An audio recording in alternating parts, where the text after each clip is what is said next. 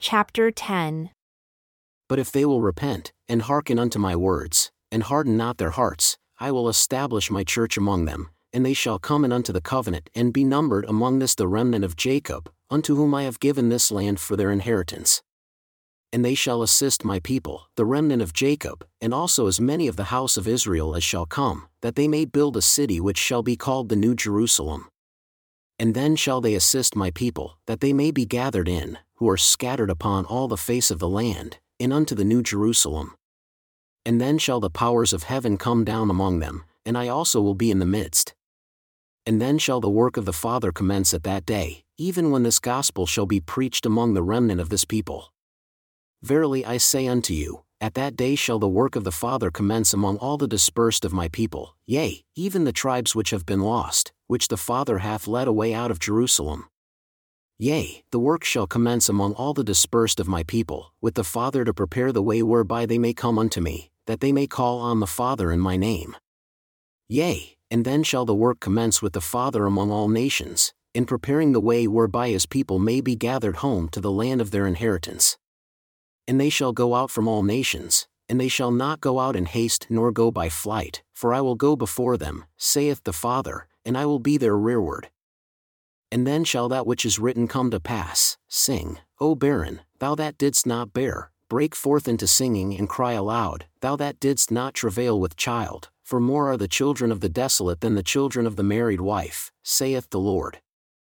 Enlarge the place of thy tent and let them stretch forth the curtains of thy habitations, spare not, lengthen thy cords and strengthen thy stakes, for thou shalt break forth on the right hand and on the left, and thy seed shall inherit the Gentiles and make the desolate cities to be inhabited. Fear not, for thou shalt not be ashamed, neither be thou confounded, for thou shalt not be put to shame, for thou shalt forget the shame of thy youth and shalt not remember the reproach of thy widowhood any more. For thy Maker, thy husband, the Lord of hosts is his name, and thy Redeemer, the Holy One of Israel, the God of the whole earth shall he be called for the Lord hath called thee as a woman forsaken and grieved in spirit, and a wife of youth when thou wast refused, saith thy God. For a small moment have I forsaken thee, but with great mercies will I gather thee. In a little wrath I hid my face from thee for a moment, but with everlasting kindness will I have mercy on thee, saith the Lord thy Redeemer. For this, the waters of Noah unto me, for as I have sworn that the waters of Noah should no more go over the earth, so have I sworn that I would not be wroth with thee. For the mountains shall depart and the hills be removed, but my kindness shall not depart from thee, neither shall the covenant of my peace be removed, saith the Lord that hath mercy on thee. O thou afflicted, tossed with tempest and not comforted, behold, I will lay thy stones with fair colors and lay thy foundations with sapphires and I will make thy windows of agates, and thy gates of carbuncles, and all thy borders of pleasant stones. And all thy children shall be taught of the Lord, and great shall be the peace of thy children. In righteousness shalt thou be established, thou shalt be far from oppression, for thou shalt not fear, and from terror, for it shall not come near thee. Behold, they shall surely gather together against thee, not by me, whosoever shall gather together against thee shall fall for thy sake. Behold, I have created the smith that bloweth the coals in the fire and that bringeth forth an instrument for his work, and I have created the waster to destroy. No weapon that is formed against thee shall prosper, and every tongue that shall rise against thee in judgment thou shalt condemn.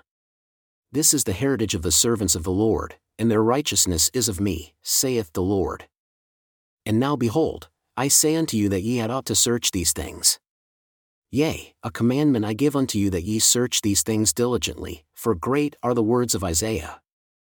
For surely he spake as touching all things concerning my people which are of the house of Israel. Therefore, it must needs be that he must speak also to the Gentiles. And all things that he spake hath been and shall be, even according to the words which he spake. Therefore, give heed to my words. Write the things which I have told you, and, according to the time and the will of the Father, they shall go forth unto the Gentiles.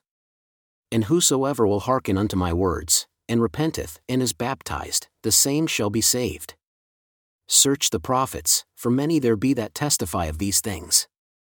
And now it came to pass that when Jesus had said these words, he said unto them again, after he had expounded all the scriptures unto them which they had received, he said unto them, Behold, other scriptures I would that ye should write, that ye have not.